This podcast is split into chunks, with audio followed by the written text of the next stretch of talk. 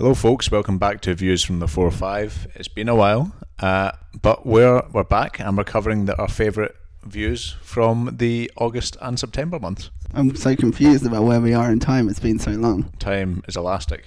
Time, time is, a flat circle, Oh, yeah. as Matthew McConaughey tells us. You've been guesting on other podcasts while you've been away. I have. I've made my first appearance on a football podcast for the Celtic fan site, uh, the 90 Minute Cynic.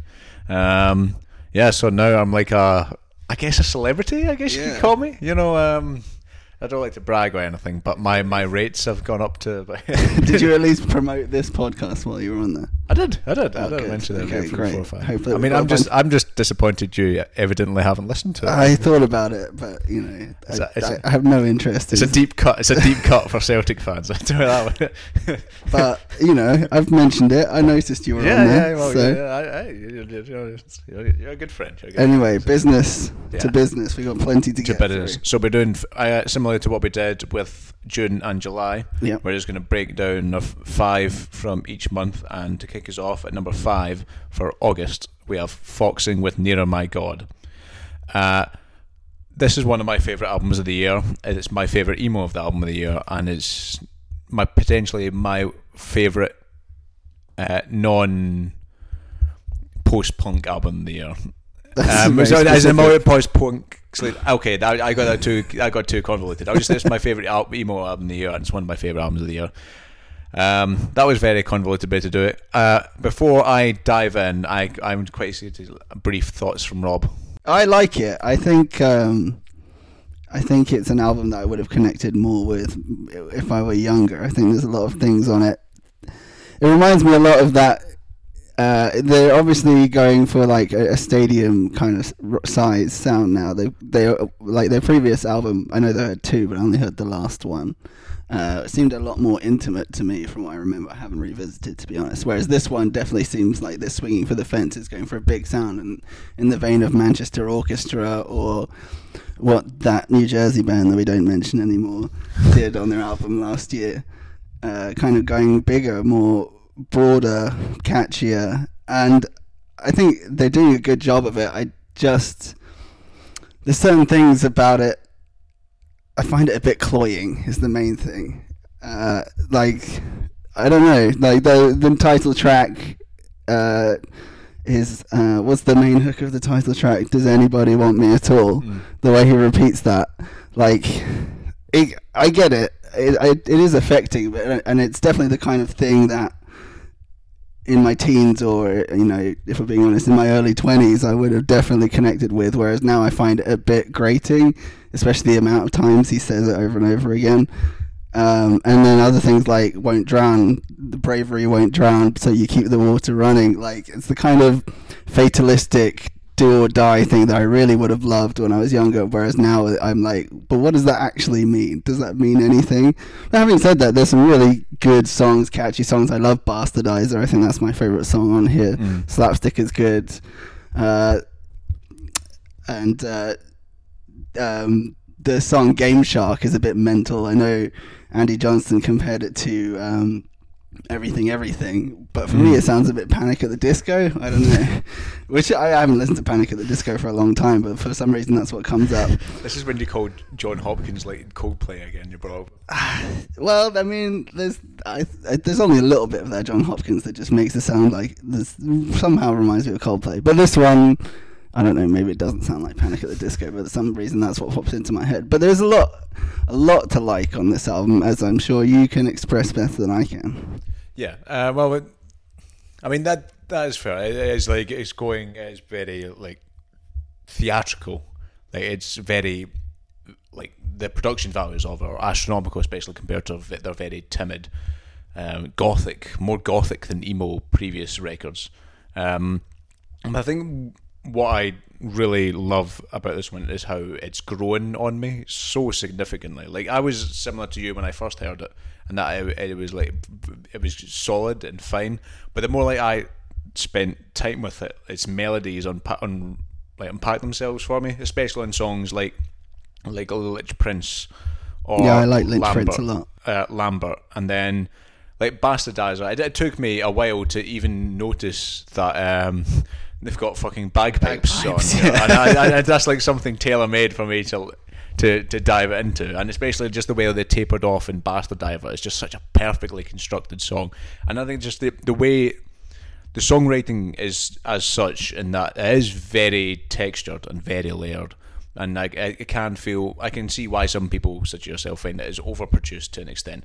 But I think it just works for me. It works really, really well, and it's just very different to most other most other rec- like um, emo records or like indie rock records coming out, where they are fastidiously focusing on this minim- minimalistic production or this this scarcity of instrumentation. Um, but with this, it's just going out and it's open hearted, but it's so neurotic as well. Like I, it's, I wonder. Oh, I feel that's like that's a very that's like a like a face value thing of what he's going here. Because like in on songs like on like the the title track Near God and on Grand Paradise, he's making and and Bastardizer as well. Like he's unraveling this character of someone who's very interestingly conscious about what's expected of you know the big emo album and they they they they, they wanted to make the big album and i think they've been success in the same way that you know goodness or um, harmlessness was uh, for the previous years of the, the big emo album um, and i think they've been successful both in the melodies and thematically as they are trying to confront that. And a lot of it is just about the idea of like trying to make music as like as a as a band and trying to survive with your own mental health recording music and touring but because it's like, I don't think it's raised enough just how like alienating it is to to, to tour. And you're so you're so displaced the entire time and you're just you're just expected to be able to function properly I don't know what do you There's a really good song on the Boy Genius EP about that. hmm. yeah Um, but we'll talk about that later. Um, yeah, I think I was guilty of because there is a lot of upfront big choruses on it. Like hearing it the first few times and thinking, yeah, I get what's going on. Whereas when you mentioned that you wanted to talk about it on the podcast, I did go back to it and, and start noticing more about it. So as you say, it is definitely a grower. Uh, the other teenage thing I wanted to mention about it is Trapped in Dillard's, which is about being trapped in the mall, which just reminds me of an episode of The OC. I don't know if there's a deeper um, metaphor going on there that I don't know about, but it just reminds me of The OC, which is another reason why I can't. I feel like this is very. I don't know. It's Hmm. it's not an adolescent album, but it does have it feels part of that like early noughties movement Yeah, and I feel like the biggest, the people who will adore this album the most are probably, uh, you know, teens and early twenties. Mm. I don't know. Death Cab fans Death Cab fans, yeah. I mean, we're not going to mention the new Death Cab album, which No. also came out in the interim, because this is definitely much more interesting than that. Um, so yeah, if if you were thinking about checking out the new Death, Death Cab, or if you were disappointed by the new Death Cab, then Nearer by Nearer My God by Foxing might be the one. Yeah, I, I, I- I definitely say if you're into any of the new, new wave emo stuff at all, like The World Is a Beautiful Place or The Hotelier or the bands that what you used to be a fan of. The one we the- the don't mention Scumbag, anymore. Yeah, um, yeah, go for it. Can't listen. The bastardizer,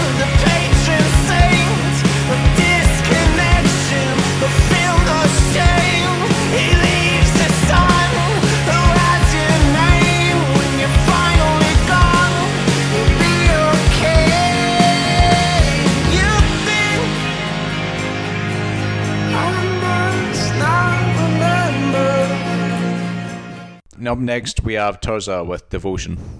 Tirzah is a South London singer who works with Mica Levi. They've been best friends for like a long time, and I think for a while they kind of just made these songs together with no intention of ever releasing them. I think Tirzah is very humble, and you get that from her music. Like she just wants to be like she's a mother now, a new mother, and I think she just wants to kind of live a an easy life, and she never really thought that she would be a singer or or or something that would become a, a profession for her. But now she's released Devotion, her first album. It's out on Domino, and it's it's it's incredible. Like I don't know how to sum it up because it's so, as I said, humble, so intimate. Quite stripped back production, usually just a simple loop or a drum line or a, sometimes a guitar loop, and her lyrics are very yeah, intimate and personable, and and feel like they are just almost things that she th- that go through her head on a daily basis. Um, what do you think of it? Yeah, I'm, I'm like similar. It's like it's almost in a way. It's not, not like an album. I, I like I can't like comparisons are very thin and springing to mind. Yeah. Obviously, it's like taming to the that the that that you know that the trademark left by like Kelela or who was the other phenomenal R and B release of last year. Uh, I can't remember. It reminds me a bit of Moses Sumney as well, yes, but yes, exactly. Yeah. even Moses and and Kelela are much bigger, more bassy. In the case of Moses, he has a lot of uh, strings and stuff. Whereas with Tirzah, it is so stripped down, skeletal, and that's really to its credit and to its and it's a strength that it, it it goes partners well with her very simple but affecting lyrics, and the the few. Um, guest vocals she has from Coby Sey, and I think there might be one other one, are really good. But this is just her album, and it's a short, intimate 40 minutes that's just so easy to, to adore. And uh, I was surprised that you saw her live and she had a band because I thought these songs are so simple that she would just do it with a backing track. No, well, well, it was well. She had. It wasn't so much a band. They had like two backing singers who had instruments with with uh, with her. But yeah, I think it she was like really. I was just there was like this this, weird combina- hybrid of um, vulnerability and confidence. Like there's, there's this like this swaggering self awareness that just worked really really well. Um, I think it's just, like she and her voice was just incredible live. Like you can do this, the idea of this, this there's this huskiness to it, but just like this clarity as well is just really.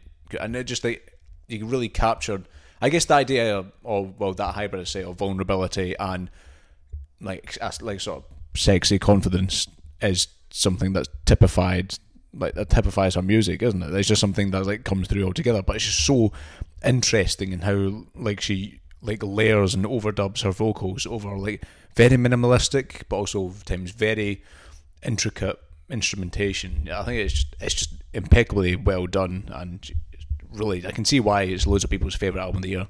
Yeah, because it is just so easy to enjoy. It does feel, yeah, I keep saying it, intimate, but it feels very personable. And when you listen to it, you feel like you are sitting next to her as she looks after her child, or going out on the town with her, or whatever. There's songs that are a lot of them are very contemplative and slow. But there's a couple like holding on where they pick up the pace of it, and they are really catchy as well. And like there are some genuine I won't- I don't want to say bangers because none of them bang, but there's some really catchy like songs on there. So Devotion by Tirzah, highly recommended. Absolutely. You wanna change what you do to me.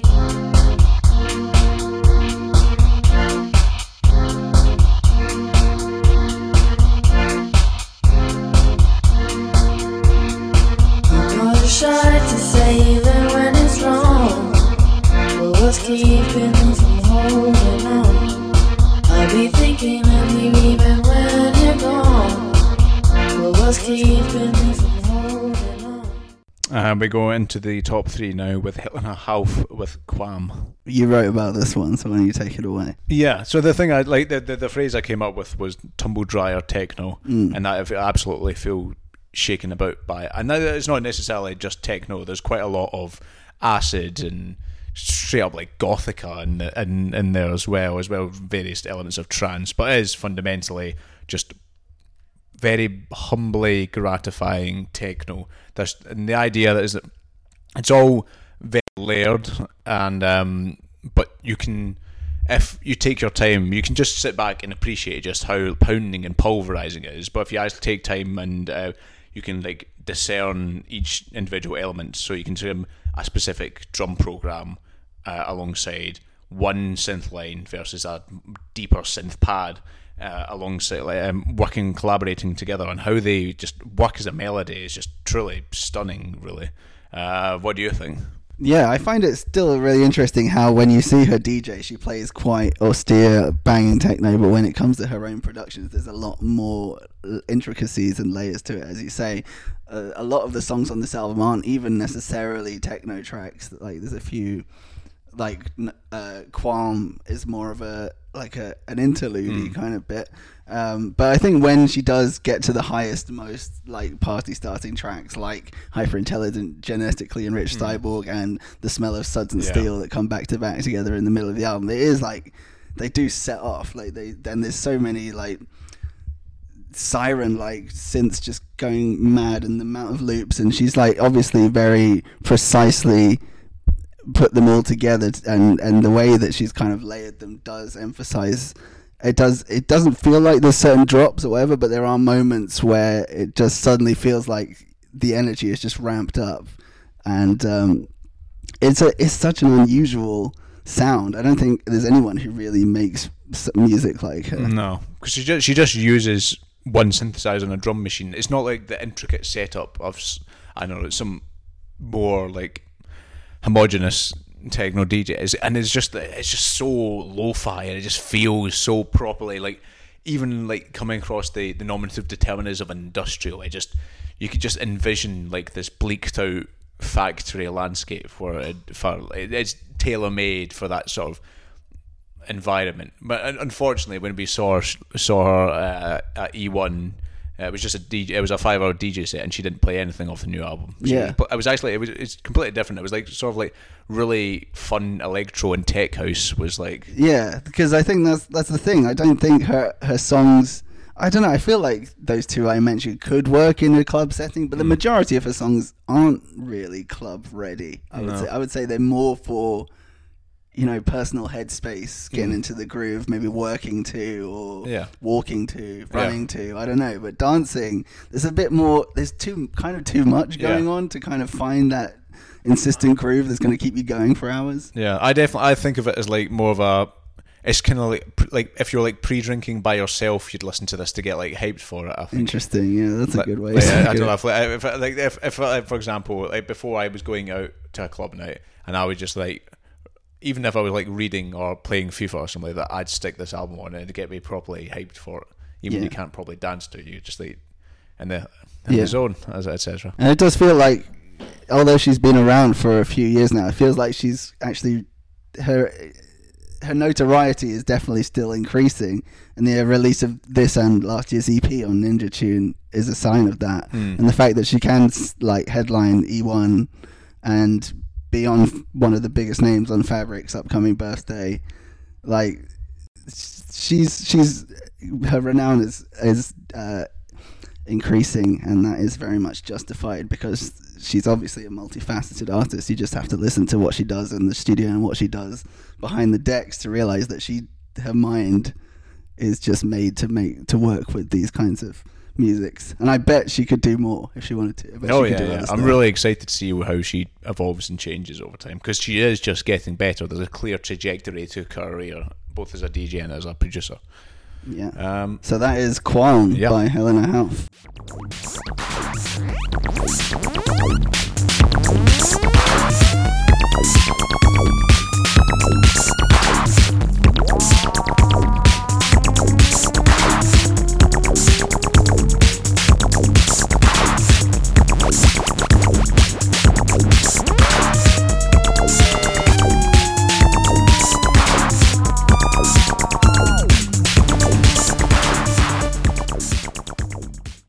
Next up we have Mitski with "Be the Cowboy."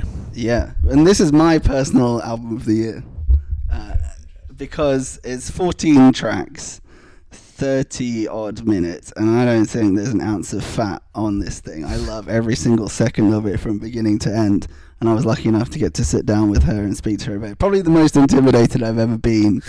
I don't know why, because she's like a tiny Japanese American woman who's absolutely lovely, but I just it's probably because of listening to this album and realizing how talented she is and and how how intricate her thoughts and and her the way she thinks about the world and relationships and stuff.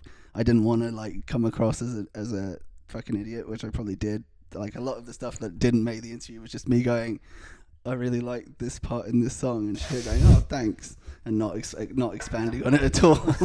um, but anyway, the thing about Be the Cowboy is her previous album, her breakthrough album, Puberty Two, uh, was a very personal album, and a lot of her albums up to this were obviously kind of missives from her own life, like songs like "Happy" and "Your Best American Girl," were so searingly honest and and seemed to come straight from her life that I feel like she kind of wanted to step away from that this time. Also, she wanted to step away from using distorted guitars. So on "Be the Cowboy," she's got much more diverse sound, which I think is great, and that also helps with making it. I don't know. Some people like uniformity, but I think this these are these all fit together really well, and the way they've sequenced it is fantastic. But also, every single one is kind of a vignette. It's kind of a different story of a different character. They're not. There's definitely bits of Mitski's personality in there, and definitely her point of view, but they are not Mitski. Like obviously, the most obvious ones are me and my husband. She's not married. Things like Old Friend, which is about a uh, a couple who used to have a relationship and have now in other relationships but still think about each other all the time and the way she manages to encapsulate all of that history in like two minutes and and the feelings that still resonate within them within two minutes is amazing. A song like nobody is just a four on the floor disco song which also has an amazing video if you haven't seen it.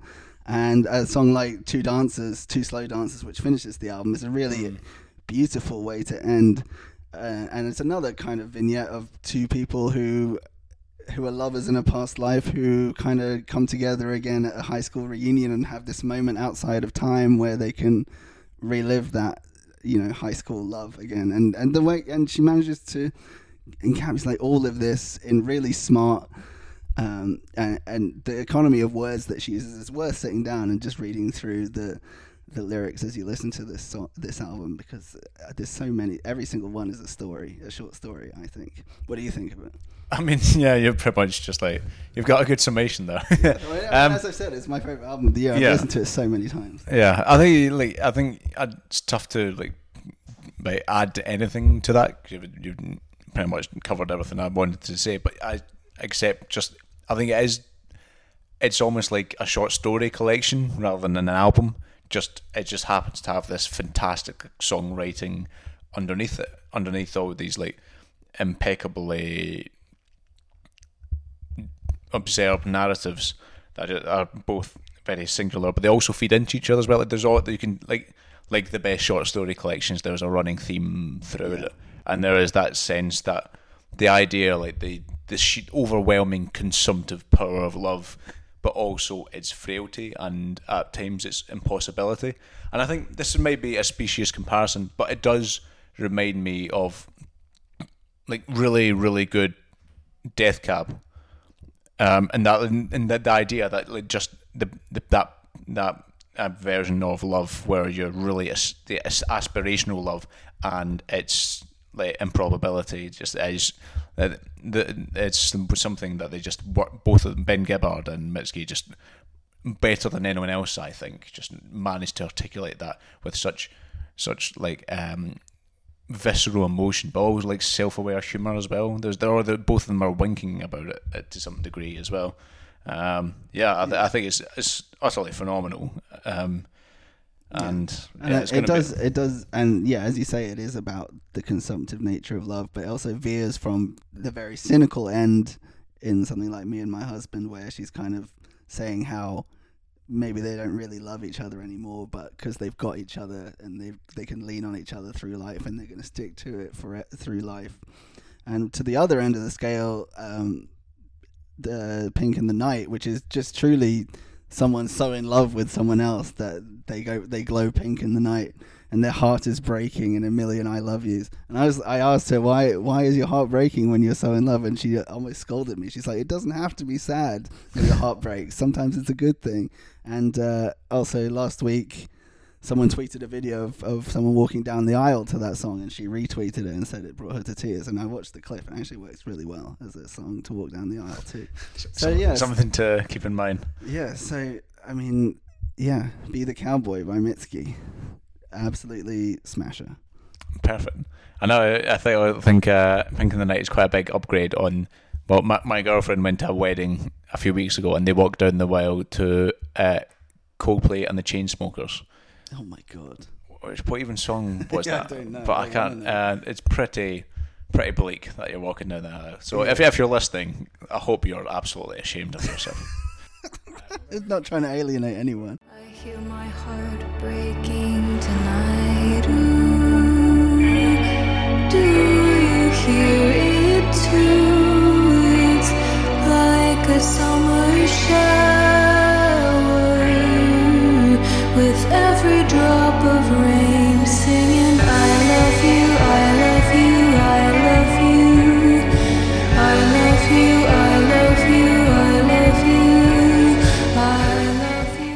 We're moving on to our number one for uh, August, which is Idles' Joy as an Act of Resistance. Now this is huge. This is a monumental album. This that's, uh, that's one. Yeah, uh, that's the that's the way to put it. yeah. Do you want to start?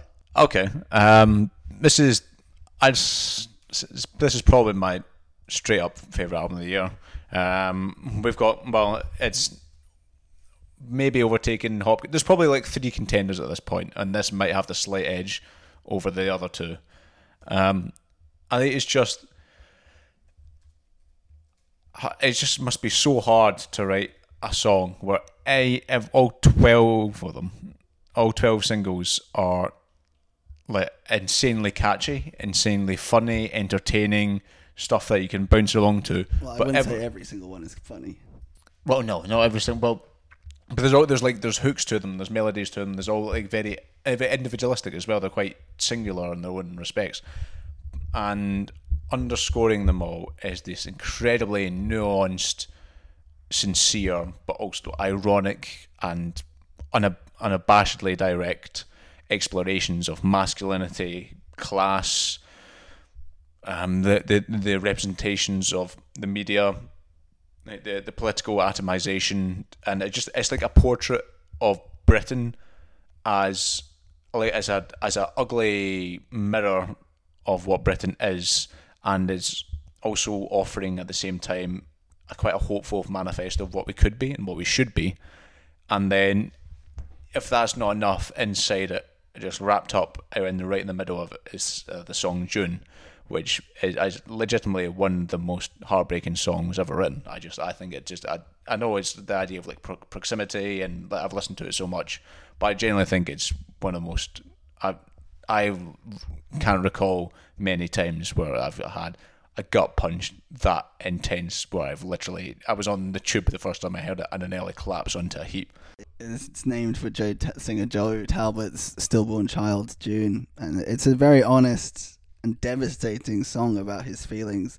And it's not like it sticks out like a sore thumb on this album because it does also the sheer uh, vulnerability of it does play into many of the other uh, themes running through Joy as an Act of Resistance, mainly the idea of toxic mascu- masculinity, which is most directly confronted on the song that follows it, Samaritans, which might be my song of the year, where it's it, it is just there's a mask that's wearing me. It's a mask of masculinity, and it's just about and the Idles.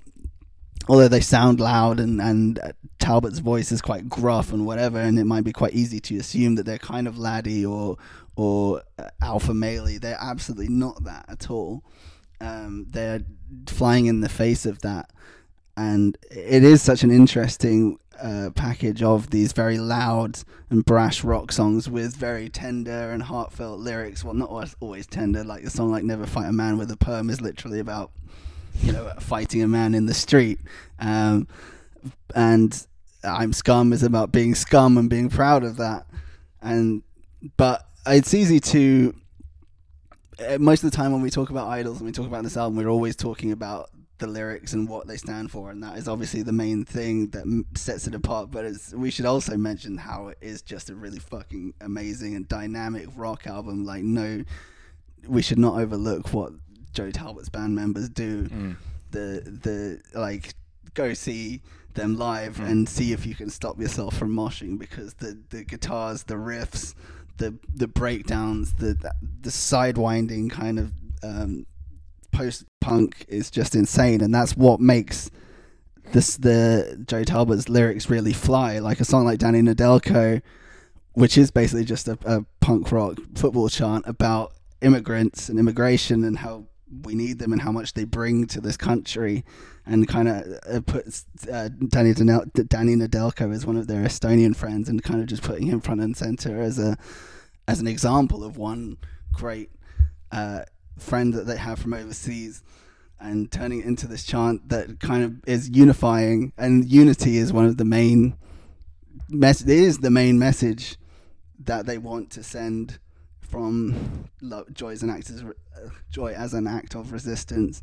And I don't know if it's really going to change people's minds, but it definitely galvanizes those of us who have these kinds of feelings about being jaded about where we are as a country as we carry on endlessly talking about Brexit and blaming things on immigrants for no reason and and talk about you know problems like the on the first album uh one of the main things they talked about was the NHS and how much that we how much that how much we should value that and we undervalue it and the people who work for it. And because Joe Talbot's mother worked for the NHS as a, nurse many hours a week and that is still in the background on Joy as an Act of Resistance but, but it's more all encompassing than that. And it's not as though even though they are he is trying to touch on many different topics he's not he's not like glossing over them he is making very solid points and catchy ones and hilarious ones and i don't know how, what else is there to say about joy as an act of resistance Listen to it. yeah and go see Um, them live Yeah, they they they are the most like thrilling live band in the UK at the minute. Uh, you, you you can't really grasp that until you do see them live. So go see that. Yeah, and it is because it, it unity, basically, Yep. and singing along to these songs that do genuinely feel like protest songs, Yeah, but unifying ones. Well, I guess protest is unifying anyway. and you'll feel you'll feel. It's it's often the case that I imagine you'll share us in the feeling of helplessness and like the futility that we often feel all the time in you know capital letters the political tu tumult. Um, so just the idea that to have this as just as like a pure catharsis of the moment and to n- to not feel alone and to, to feel affirmed and re- like ready even in, even if it, it's entirely immaterial or it's entirely illusory to have that idea of a revolution as imminent and it feels really imminent when you after when you step out the bar when you're absolutely exhausted when there's sweat pouring it out out of you you feel like ready that you can take the world on with this band soundtracking you and it's it's really special Yeah, and I hope that they will be held up as the most important band in this country right now, yeah even if they don't make any mark overseas. yeah But I hope that they No. still will. No, I mean, I know, uh, I know that people they they've still been touring overseas and who people and obviously killing it still, no matter where they play. So even if maybe the U.S. press is not as enamored with them as Hmm. we are, the people out there are still connecting with it. yeah So anyway, Joy is an Act of Resistance by Idles, our number one album of August and maybe beyond. very possibly He's made of bones, he's made of blood, he's made of flesh, he's made of love, he's made of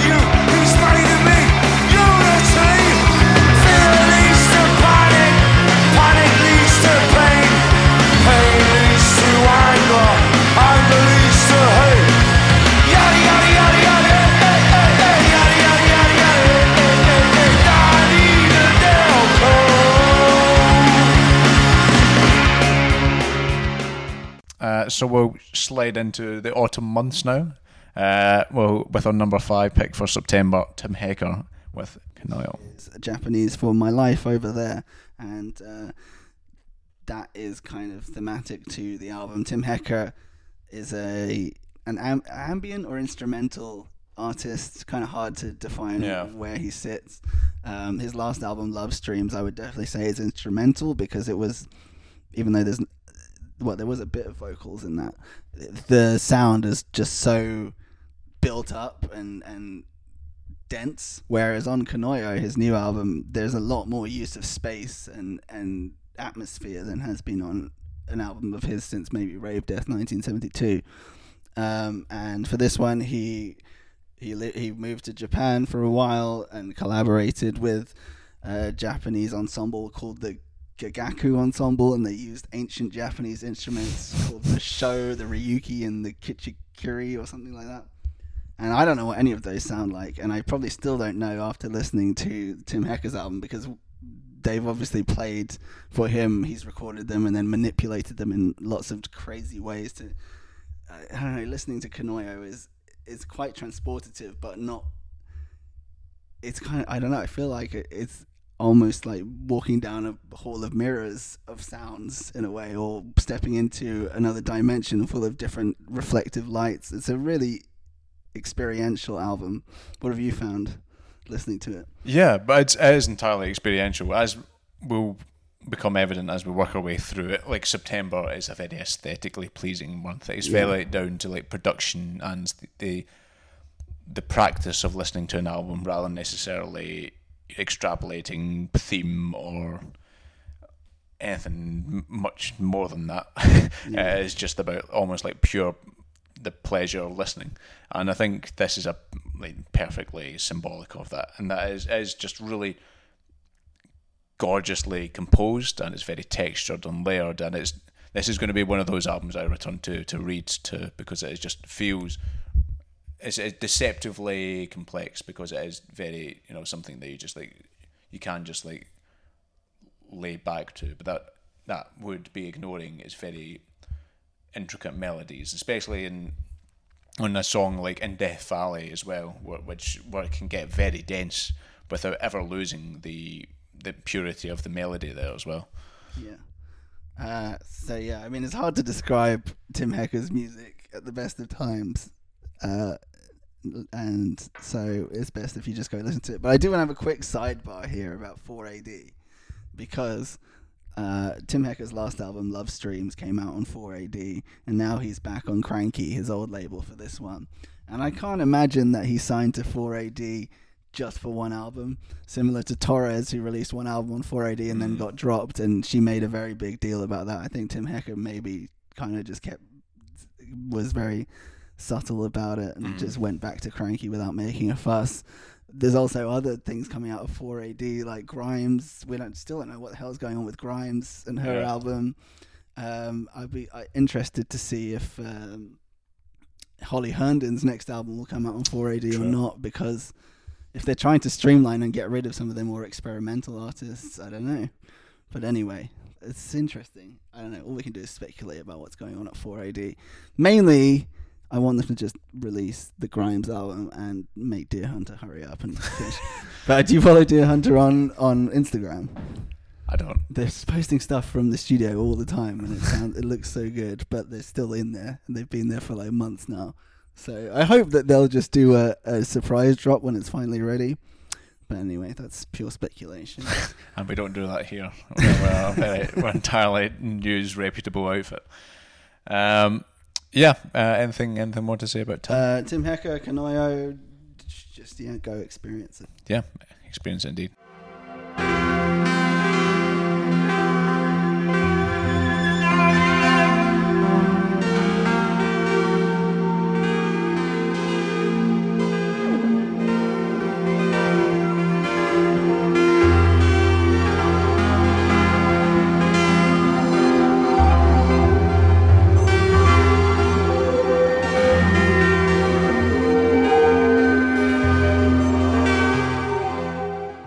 Another album to experience.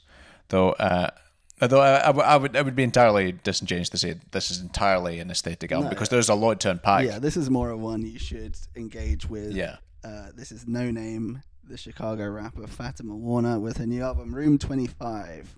Uh, do you want to start on this one? Yeah, all right. uh, yeah, I guess I mean I've only listened to it twice, but I think what to, to start off like Telephone had so much her well her previous album from 2016. There was so much on there about identity and womanhood and what it means to be, especially be a, a black woman, and engaging how you like fit your identity into in in this very patriarchal white supremacist state. How do you, your that identity is fitting a square peg into a round hole? Um, and it was but she like the, the the production on it was so like gentle and languid but also like just really precise and it just worked incredibly well with her wonderful flow. Like she just, I just like it's. I can't really think of another comparison to be made for it because it just like sp- like sputters out. It's, it's yeah, her, like it's flow is the most loquacious. yeah, it's it's like it's like it's like word vomit, but Yeah.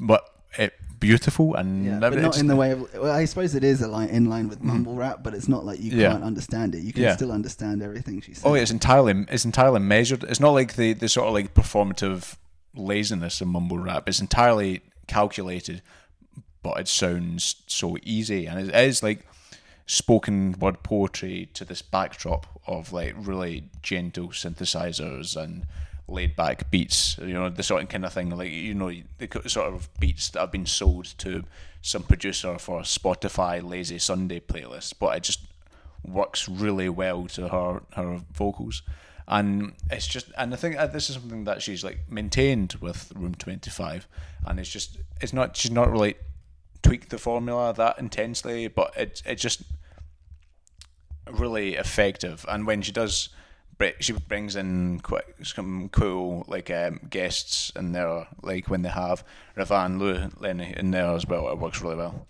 Yeah, I think, um, as you said on the previous album, Telephone, it was a lot about I- black identity and being a female rapper. Whereas on this one, I think she's kind of shifted more towards appreciating being alive and time, Mm. and also sharing some fears about what what the future holds.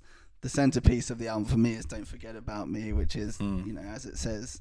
Uh, you know, after I die, don't forget about me. I hope my mother doesn't forget about me. On that track, uh, it's a very, it's quite lush, but in a very subtle way. And she says, uh, uh, "Somebody hit D'Angelo. I think I'm going to need his help on this one," which kind of gives you an idea of like Mm. the soulfulness that Yeah. she's going for. But at the same time, whereas D'Angelo, the last album, Black Messiah, was quite built up and and and forceful and bassy. This is it's not skeletal, but it's also quite gentle. It's all very gentle, which kind of fits with her loquacious flow very well. And then there are some songs where they are a bit punchier and poppier, like Montego Bay, and what's the other one? Uh, maybe Window. I can't remember. One of the ones with Phoelix on Mm. uh, and but I it is just a very mm, what's the word? Just it is quite personable again. It's about as I said, it's about being appreciative of what you have. But she, but she isn't afraid to also celebrate herself a little bit, have a little bit of cocksureness, and she should, um, because she's easily one, not only one of the best rappers, but one of the best.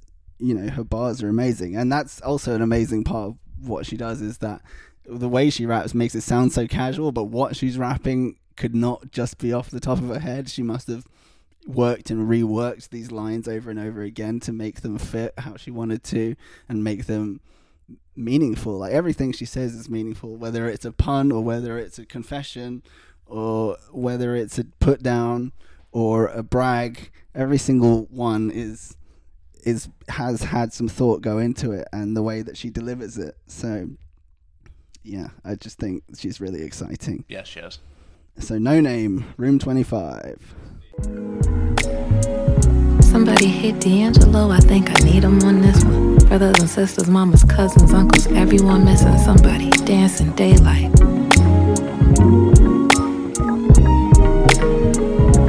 I know everyone goes someday.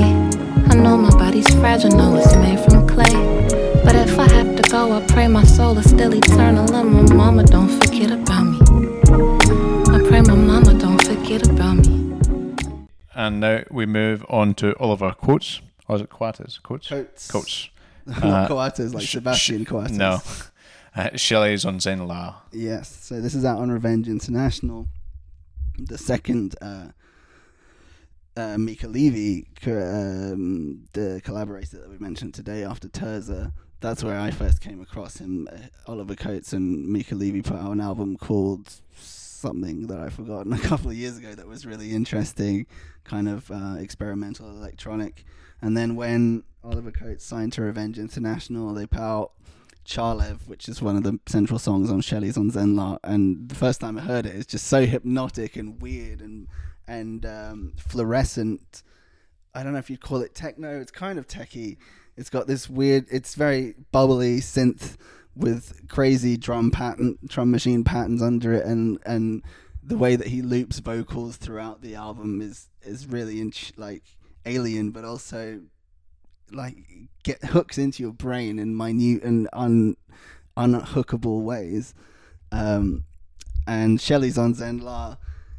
It is Shelley's was a nightclub in Stoke on Trent, and Zenla is a is a fictional planet that he's made up. So it's kind of like I dug into this a lot when I wrote about the album. It's kind of his vision of Shelley's being reborn on his fictional planet called Zenla, and I don't know. It, it, thinking about it from that point of view makes a lot of sense because these are very kind of um, fluorescent, as I said, songs songs that sound like, quite alien. With, I mean, the comparison to Aphex Twin is Inevitable. is inevitable, but whereas Aphex Twin feels over complex sometimes, Oliver Coates is kind of happy to set out his his pat his drum pattern early and let it run for six or seven or eight minutes while just manipulating and adding layers of different um, burbling and, and grating synths to it that make it even more hypnotic and, and make it even more engrossing.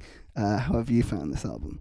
Yeah, I, I think again you've like summed up really well there. Uh, but it is just it is a more edifying Aphex Twin. But I actually that's that's doing him a disservice because there's a lot there's a lot here that Aphex for all for all the you know the zeitgeist god that he is it, Yeah. that he's not capable of. The like the the, the sheer gorgeousness of some of these mel- melodies, especially on Prairie, but also in even like that that twin of Cello Renoir and um, Prairie, and then also in like Charlev as well.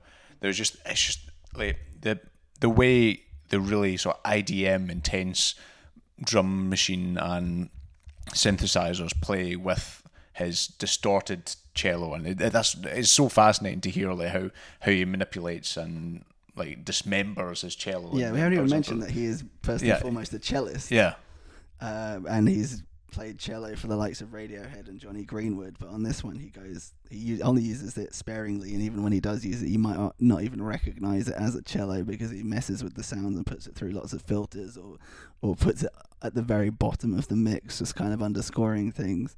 Um, and that's where that's why the comparison to Aphex Twin doesn't really do him any service. The the only it's interesting to Aphex Twin because it hits the same kind of pleasure centers, um, but but because he uses things like he has a lot of guest female vocalists that he kind of you can never really make out any of the words they're saying. He kind of loops clips of their voices and puts it mixes it in, and it, so it is kind of like I, I keep coming back to the alien thing because I think that is something that he wanted to cultivate with the idea of Shelley's on Zenla, and it, it is does feel like an alien broadcast sometimes, like these sounds coming through across a distant ra- a radar from a distant planet or something through these layers of feedback or or uh, uh, just distortion or sometimes a beautiful synth, you know.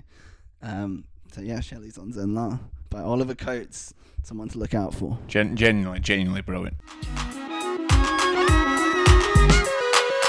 She and number four, law number, law number. Friday, law number, law number.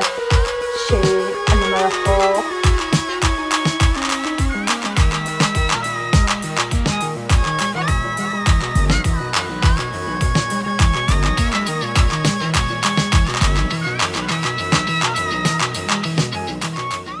And it's they're just to show the strength of September. Uh, we now move on to low double negative, another uh, utterly brilliant, Yeah. uh, uh, aesthetically superlative album. A very interesting album. Lots Yeah. to talk about. Uh, firstly, what's your background with Low? Have you followed them much? Because this is their twelfth album. They've Yeah. been going since the early '90s. Yeah, and like yeah, like they- they've always been a band. I guess in a way, my relationship to Low is similar to my relationship to Beach House, and this album is very similar to uh, Seven as well, in that they were both bands that I liked and appreciated, and they were very much like very good like uh, playlists playlist band. Yeah, because they've Um, got so much. Yeah, and then they've just got some individual singles and tracks that I absolutely love. But this what like this like Seven, the Beach House album, it just it knocked me over. I just wasn't expecting it to be this incredible. Um, and it is utterly brilliant. I mean, it, it, it immediately establishes how because they were they're a fairly sort of like a slowcore rock band Yeah, bef- folk- init- before. folky tinged rock band, Yeah. and it's because they're you know this is their twelfth album for their career, and and their last few. I got into them around Come On, which came out in 2011, which most people would put as a middling album of theirs, but I absolutely love.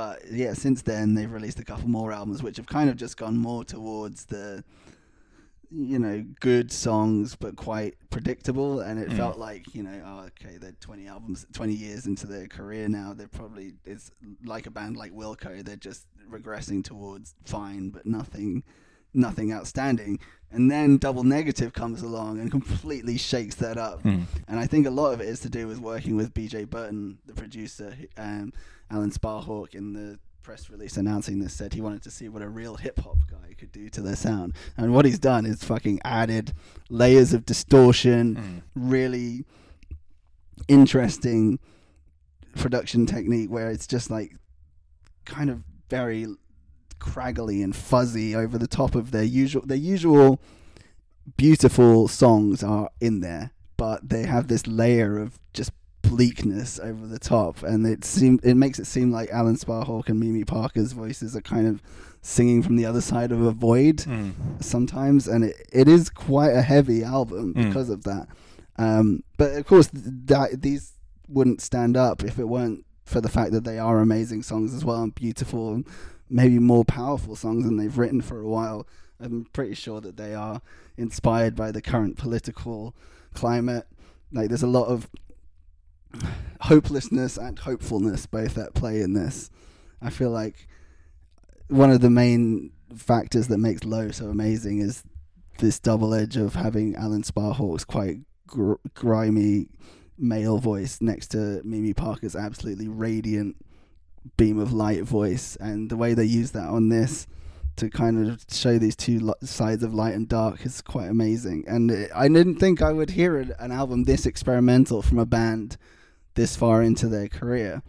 Um, and whereas on previous low albums, you could pretty much get what they're going for within a few within a listen or two. This one really takes a lot to get to get underneath.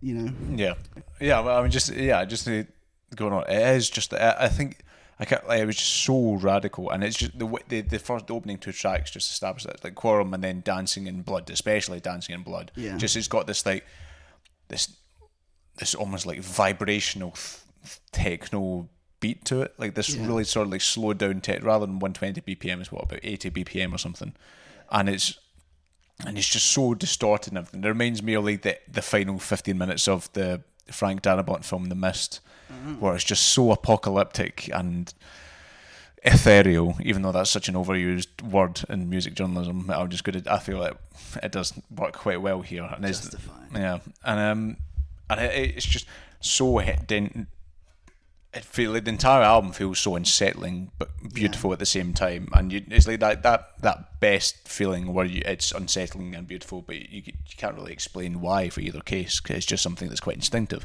and um and that's down to the songwriting and the production, as you say, just having this guy come in and then just I guess it's you can't say it's down to the collision of ideas they have there, just all working in together. Yeah, and it's it's a credit to Low that they are willing to do something like to allow a producer to fuck with their sound so much and and push them to more experimental realms this far into their career when they've made eleven albums of really nice, beautiful, you know, slowcore rock songs to to do something completely different. And usually when I mean, there's a lot of been always been a lot of darkness and cynicism in in Low's music, but I always on most of their albums I end up feeling quite happy and, and full of love, whereas on Double Negative it ends with Always in the Dark and then Disarray, which is two, two such bleak songs. Mm. But n- n- even in that bleakness, Mimi Parker's voice, which is my favorite, one of my favorite voices in the world, just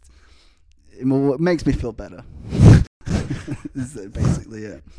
So yeah, double negative. And if you can see Low live, they are one of the best live bands currently going. Especially if you can see them in a sit-down venue, where you can just, just sit down and let it wash over you. It's so good. Perfect. Ah.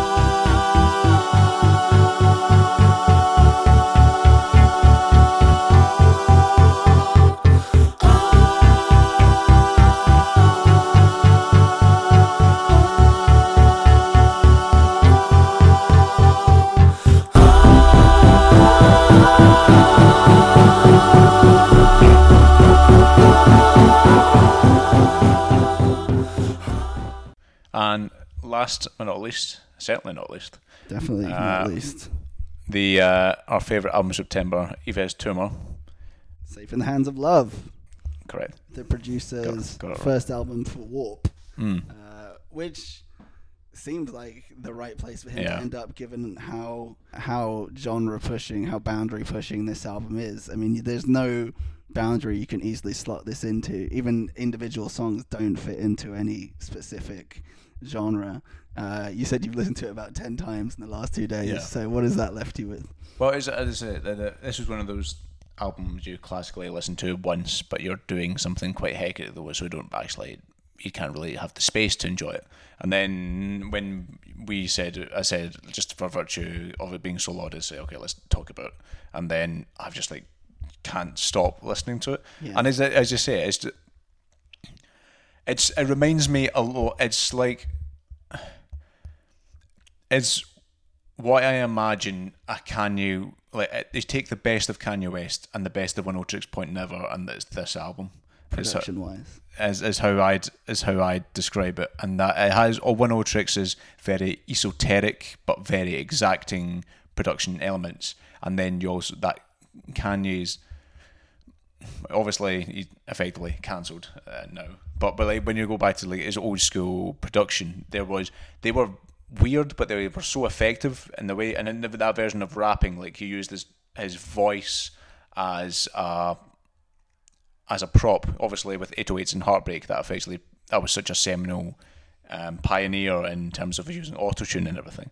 And Yves' voice is, is, is, is similar, like in the with um, it sounds like something like a like a cloud rap, like something like Lil Peep, and that is that very emo, distortion drenched wail to the background of these incredibly sophisticated production, and it goes from I guess you could say like pure cloud rap, and then by way of soul, by way of IDM, similar to one Oneohtrix, even to Oliver Coates, and at times, and at low because there's so much distortion, and it goes straight up R and B, and there's vague elements of even stuff like some like house or tech house there as well. It just covers everything. Ambient, yeah.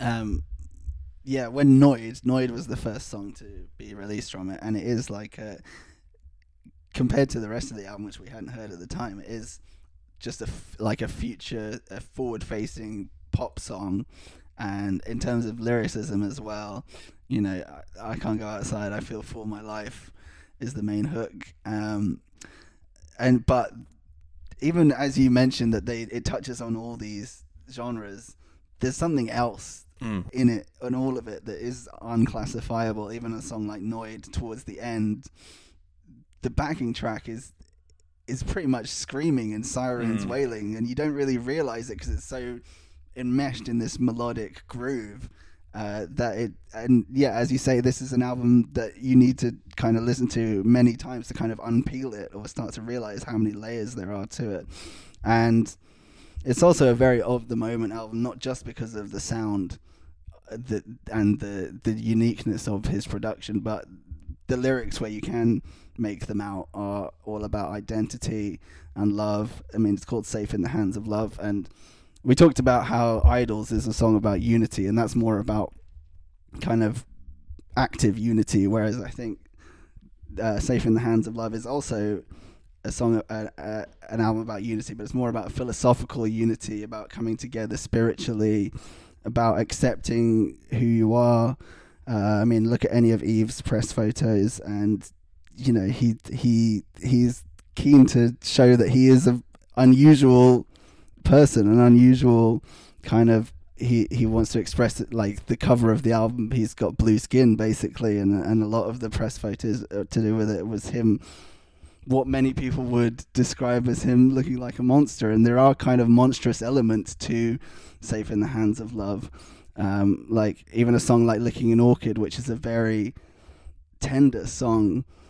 There's some quite unsettling images in there that are also very personal to him as a as as a human being and then there's other songs like recognizing the enemy where he he's talking about I look so different I can't recognize myself and then you look at the title recognizing the enemy is the enemy himself is the enemy people who don't who won't accept him for what he wants to be. Um, and then another song like hope and suffering escaping oblivion and overcoming powerlessness is basically just like it almost sounds like a like a, an audio clip from a war zone. Like there's definitely machine gun fire in there and, and it's like a weird layered i wouldn't even call it a song necessarily it's more of a performance piece. And then there are some really just beautiful and catchy and songs you can like songs like um, honesty and lifetime. It's and and despite it having this such so much diversity, it is does all fit together really well under the umbrella that Yves is Yves Tumor, and his unique, very unique, very forward thinking, pioneering, I would say, Mm. style. And I don't know if you it, calling him a producer, it seems to discredit him. Calling him a a singer, Mm. I he is an artist. Yeah. Like this is more than in like as I mentioned, the hope and suffering is almost like a performance piece. The whole thing is is like an art exhibition Mm. in a way of sound, and I don't know. I, I, each one is its own kind of moving picture, uh, an idea full of ideas, and is another one that is very much crying out to be experienced and heard and listened to repeatedly to really get to the bottom of it. I've probably heard it a dozen times or more, and I there's still I'm still like there's so much to it that I know I haven't even scratched the surface yet. I feel like so yeah, safe in the hands of love by Yves Tumor. And I wonder if he's going to take this on the road if he could do these Uh, songs uh, live. I'd love to somewhere somewhere like Village Underground. You know, Yeah. that'd be phenomenal. Yeah. Anything else to say about it? No. Just listen Uh, li- it. yeah, listen to it. I think that's a, a, good- a good way to end it of as a, as a as a true artist.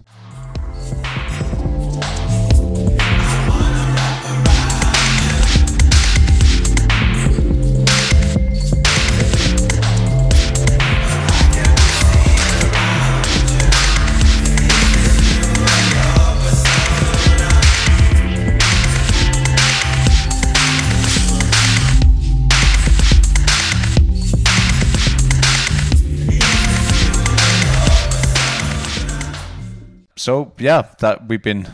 Well, uh, should we just briefly reel off a bunch of albums that also came out that we didn't get time to mention? uh, yeah, I'll Uh, go for it. Uh, I love the Beths. Uh, I mean, it's just a classic pop punk, well, indie pop album, indie pop punk album from Auckland. Um, like it's a very simple genre, but when a when a band comes along and does it as perfectly as they do it, it just is so replayable. Uh, Viagra Boys, I also love. Um, Aphex Twin had an EP out. Uh, I mean, and the fact that we we didn't manage to fit him in, whereas we're both Aphex Twin disciples, just goes to speak for how how much quality there is in these other albums. Uh, I love Spirit of the Beehive, which is kind of like a dream fuzz pop album.